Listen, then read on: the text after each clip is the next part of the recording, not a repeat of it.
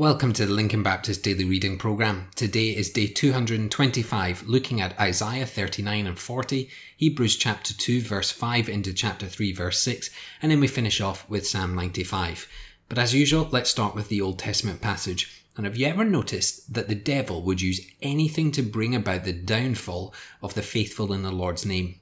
In Isaiah, we have seen that war didn't work. The Lord continued to prevail through his people.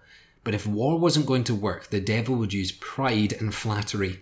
Sadly, Hezekiah had not protected himself from such an attack. It was foolish for him to show the treasures of the land, but pride took over just as the devil wanted. I want you to take a moment today.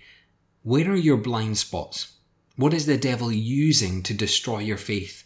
It might be really obvious, or it may be something subtle in your life. You must guard yourself with the armour of God, for the devil is seeking to devour you. Don't give him the satisfaction.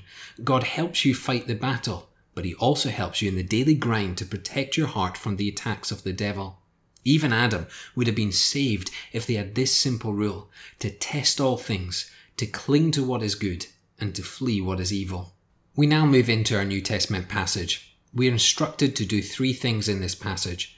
The first is that we're to see Jesus. We're to see that through faith in Christ we find victory. What we do in this life will then ultimately determine what will happen in eternity. If we see victory in Jesus, we see victory in eternity. Yet if we close our eyes to Him, then we close the door on eternal reward won for us on the cross of Christ. Now, the second thing we're to do is to trust Him. As children of God, we trust Him. Like my children trust in me as their dad, we trust God as His children. If Jesus can defeat sin and death, he can do anything in our lives. He can transform us from the inside out.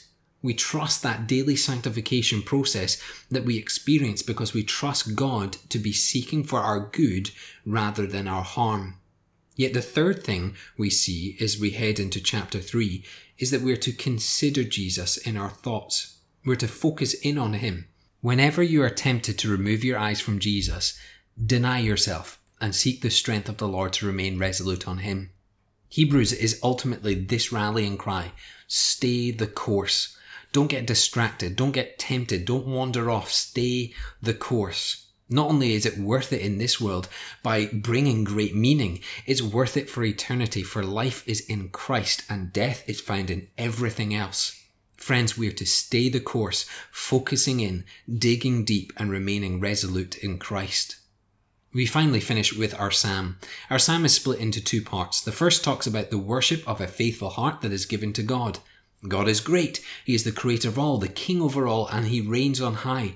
And the greatest of God leads the faithful heart to worship his name. Yet the second half speaks of those that have hardened hearts towards God, who grow angry, frustrated, and doubtful over God. They in the end deny the Lord. You see, there's always two ways of living in joy in our faith or in sorrow with frustration. And the question we have to ask today is do you live in the joy of your salvation or are you in the sorrow of your anger and frustration? I've said it before, there should be no such thing as miserable Christians. Yes, we can have a hard time, yet we know our souls are secure for eternity. There's nothing we should fear, nothing we should concern our hearts over apart from the high renown of the Lord Jesus Christ. If you're lacking joy in your faith, you are likely lacking Jesus. Take in more of Jesus and you'll find your joy in Him will skyrocket. So, my encouragement today is to not be a miserable Christian, but be a faithful, worshipping believer in Christ. Let's close in prayer.